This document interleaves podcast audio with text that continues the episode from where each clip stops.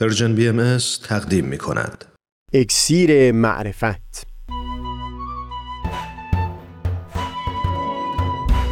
مروری بر مزامین کتاب ایقان این گفتار نور الانوار روشنایی روشنایی ها از تا همامه ازلی در شور و تغنیست قلب را از سروش او بی بحر مکن. از تا همامه ازلی در شور و تغنیست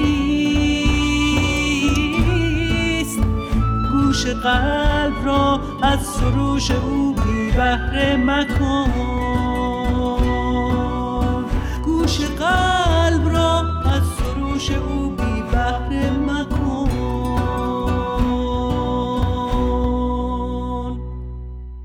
دوستان سهیل کمالی هستم. در چندین جای کتاب ایگان در توصیف درد و رنجی که بر پیامبران الهی رفته و هم به خصوص در توصیف بلاهایی که بر وجود حضرت باب و پیروان ایشون تحمیل شده بود. مضمونهایی شبیه به این عبارت در همین کتاب رو بیان فرمودند که کسانی را که به قول ایشان ایمان محقق می شود نسبت به کفر می دهند سخن از وجودهایی هست که مفهوم ایمان از اساس وابسته هست به گفتار و منش و روش این وجودهای نازنین. برای توضیح این مفهوم در حق پیامبران الهی در کتابیگان از تعبیرهای گوناگونی استفاده بردن. یک جا وجود پیامبر الهی رو نورالانوار توصیف می کنن. یعنی روشنایی که همه نورها روشنایی خود را از او گرفتند. و در جای دیگه در همون کتاب ایگان اونها رو با تعبیر زیبای بحرالبهور توصیف می‌کنن. یعنی دریایی که همه دریاها به خروشانی او هست که مواد شدن. در همه اینها تأکید بر یک معنی بسیار بلند و زیبا هست. توصیف پیامبر الهی به عنوان یک جوهری و یک حقیقتی که اوست که بقیه خوبی ها رو تعریف می‌کنه و نه برعکس. درست مثل نور که مثلا قدما در تعریفش می‌گفتند اون چیزی که آشکار کننده دیگر چیز هاست اما خودش به خودی خود آشکار هست. ظاهرا لنفسهی مظهرا لغیره در یک اثری حضرت عبدالبها فرزند و مبین آثار حضرت بهاءالله در پاسخ به سؤال یک فردی بیان می کنند که شیعی همچون ماه چون نورش رو از قرص خورشید دریافت می‌کنه میشه تاریکی اون رو تصور کرد. فقط کافی است که مانعی بین اون و خورشید حائل بشه. حتی درباره خورشید هم فرمودند که چون حقیقت وجودش غیر از نور هست باز میشه حالتی رو تصور نمود که نور از اون جدا بشه. بنابراین تاریکی برای خورشید هم قابل تصور هست و محال منطقی نیست. اما در این میان تنها یک چیز هست که تاریکی نمی‌توان برای او تصور کرد. خود نور. چرا که روشنایی همه وجود او هست و انفکاک و جدایی از خود وجودش حتی در ذهن ما هم قابل تصور نیست. همین هست که حضرت بهاءالله در چندین و چند اثر این مضمون رو تکرار می‌کنن درباره نور ظهور الهی که این نوری هست که تاریکی از پی اون نیست. چرا که از اساس معنا و مفهوم روشنایی و تاریکی بر اساس خود همین نور هست که تعریف میشه. از اونجا که این مفهوم یک قدری ظریف هست بگذارید قبل از اینکه بخوایم از مستاقهای اون در همین جهان دوروبر خودمون سراغی بگیریم خود این مفهوم رو یک کمی بیشتر وارسی بکنیم.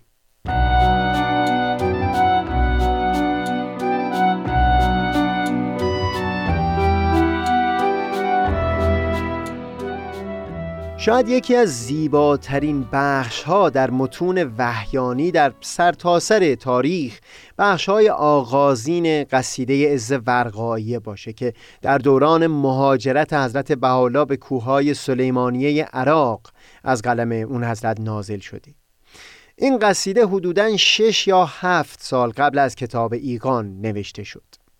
در همون آقا صاحب قصیده چشمش به معشوقی افتاده که با آمدن او همه خورشیدهای جهان هستی خجل و شرمسار گردیدند. تو گویی روشنایی خورشید همه از اثر پرتوی از زیبایی رخسار اوست که بر عالم تابان گردیده.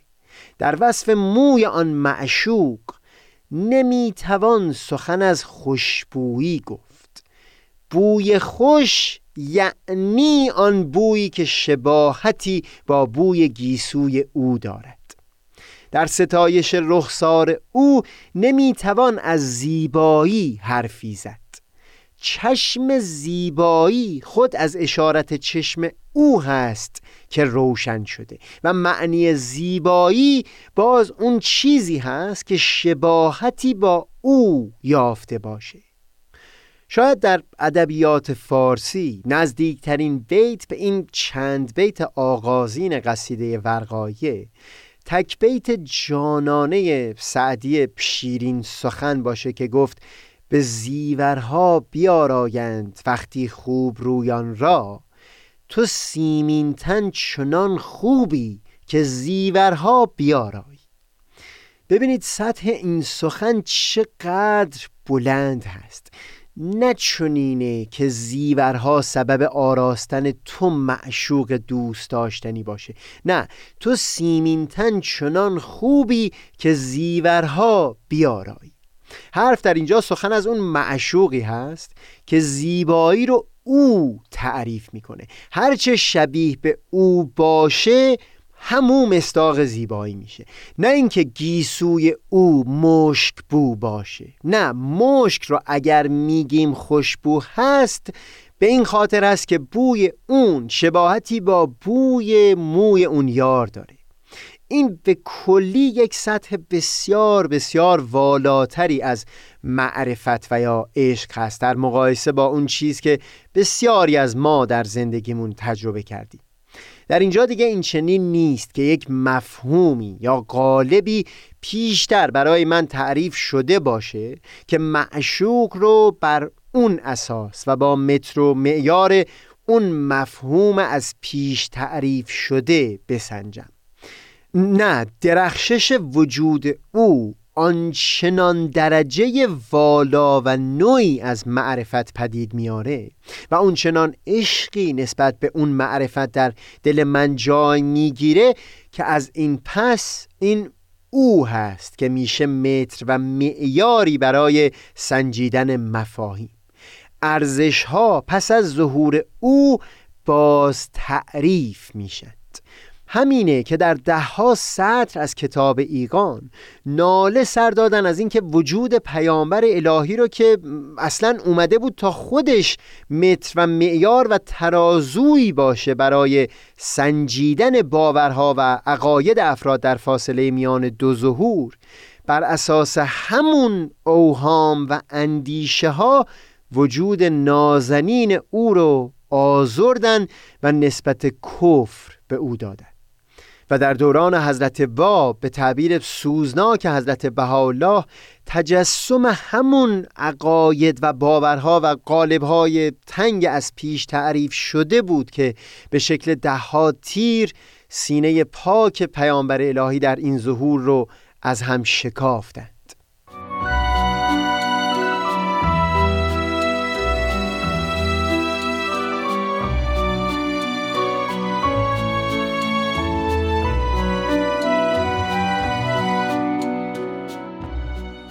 کسانی را که به قول ایشان ایمان محقق می شود نسبت به کفر می دهند هرچند مقصود این عبارت کتاب ایگان در مقام اول مظاهر الهی یعنی پیامبران هستند. اما توسعا همین معنی رو میشه دقیقا در حیطه اخلاق و صفات سایر افراد انسانی در طول تاریخ و به خصوص در دوران اولیه ظهور پیامبران الهی سراغ گرفت. در بسیاری از ظهورات الهی در خصوص گروه اولیه پیروان پیامبر الهی به گونه کاملا متفاوت از سایر نسل ها سخن رفته.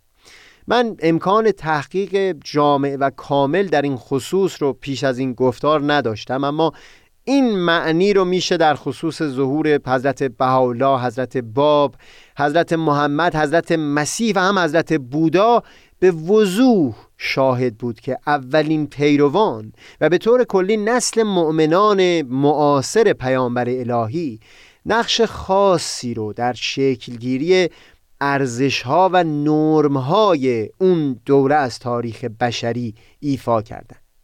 عنوانهایی مثل حواریون حضرت مسیح حروف حی در ظهور حضرت باب و یا سلف صالح در خصوص صحابه حضرت محمد به گوش همه ما آشنا هستند یکی مثل امام محمد غزالی عالم مشهور جهان اسلام. وقتی در مقایسه با صحابه پیامبر صحبت از نسل دوم مسلمین به میون اومد حرفش این بود که ایشان مردانند و ما مردانیم.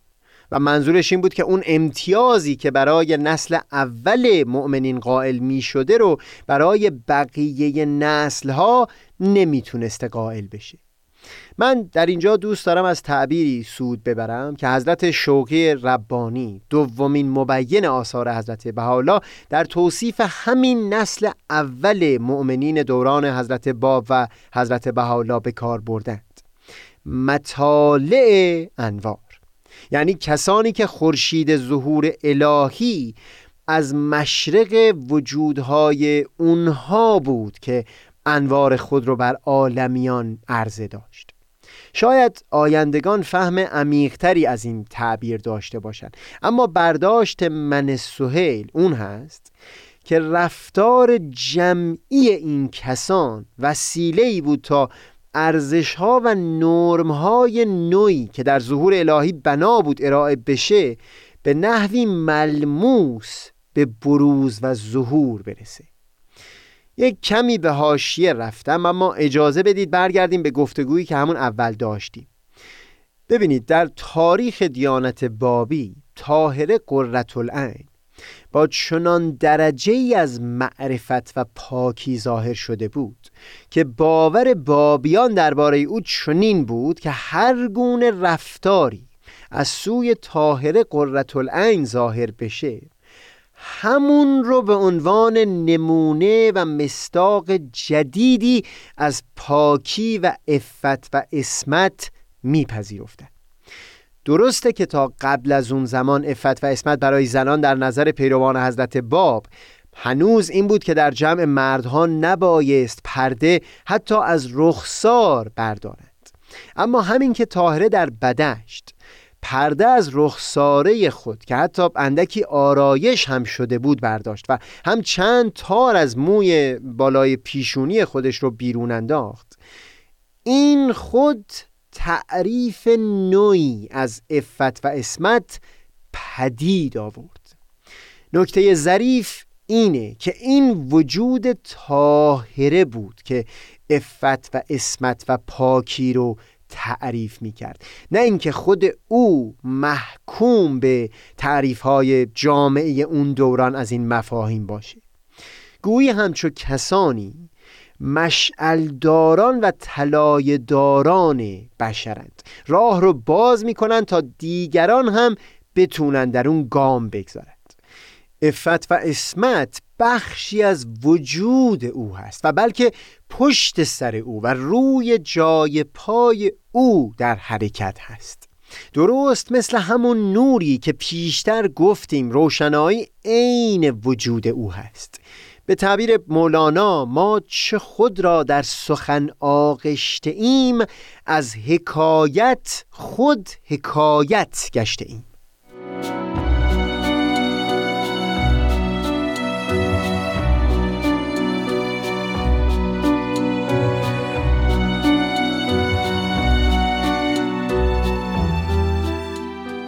تا اینجای گفتگومون این بینش مورد وارسی قرار گرفت که در یک سطح ممکنه یک فردی رو به اون درجه ای از معرفت پذیرفته باشند که خود او به عنوان ملاک و میزان باز تعریف ارزش ها پذیرفته میشه. در بخش اول این صحبت شاهد این بودیم که این معنی در اصل در حق پیامبران الهی صادق هست که خودش میزان هست و نه موزون. چرا که ظهور پیامبر الهی متر و معیاری برای سنجیدن ارزشهای انسانی و تراز کردن اونها برای دوره بعدی زندگانی بشر به دست میده. بعدتر سراغی گرفتیم از حضور شبه همین معنی در وجود مؤمنین در دوران معاصر ظهور پیامبر الهی.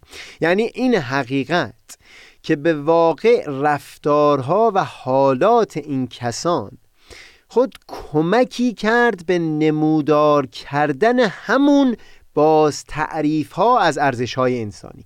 مثال عالی اون طاهره قررت العین بود. فضیلت افت و اسمت در همه ادیان شناخته شده مورد ستایش بوده و هرگز در خود این اصل بحثی نبوده. منتها اینکه در هر زمان و هر روزگار این فضیلت چطور در جامعه انسانی بروز و ظهور پیدا بکنه این کاملا زمانمند هست و در بستر تاریخ تغییر کرده. در دوران این ظهور جدید نمودار شدن فضیلت افت و اسمت چنین بود که نهاد ازدواج رو به عنوان سنگ بنای جامعه معرفی کردند و لذا روابط جنسی بیرون از چارچوب ازدواج رو مخل دونستند برای سلامت روان فرد و جامعه.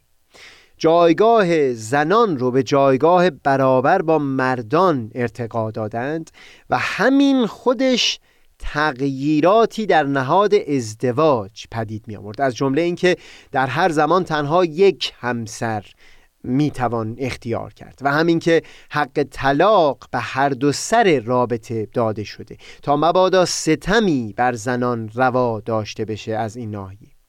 همچنین در خصوص پوشش هرچند توصیه اکید کردند که جانب اعتدال مراعات بشه اما اصل بر این گذاشته شد که آدمیان در این عصر بلوغ عالم انسانی به اون درجه از هوشیاری رسیدند که بتونن آگاهانه و از سر اختیار همچون مسائلی رو خود انتخاب بکنه تقریبا تمامی این باز تعریف ها که بعدها در کتاب الهی نوشته شد در زندگی طاهر قررت العین به نحوی ملموس پیش چشم همه نمودار شده بود. با وجود اون که جو روزگار او به گونه ای بود که این باز تعریف در استکاکی شدید با ارزش های تثبیت شده جامعه او قرار داشت. اما ترکیب نیکویی که او از ده ها صفت و فضیلت ها در خود پدید آورده بود. از معرفت و دانایی وسیع گرفته تا شجاعت و مهربانی و پرشور و شوق بودن. این همه سبب شد تا با وجود دشواری ها نمونه طاهره مورد پذیرش قرار بگیره و رفتار او الگویی برای باز تعریف ارزش ها باشه. پروازه که کپی برداشتن عینی از رفتارهای افراد بزرگی همچون طاهره در این روزگار زمان پریشی به حساب میاد. منتها اون گونه ای که او تونست فضیلتهای بسیاری رو در خود به هم بیامیزه تا بتونه این چنین طلایه‌دار تغییر در ارزشهای جامعه دوران خودش بشه این می‌تونه در همین روزگار برای همه ما هم الگوی عالی به دست بده. منم آفتاب بینش و دریای دانش. منم آفتاب بینش و دریای دانش.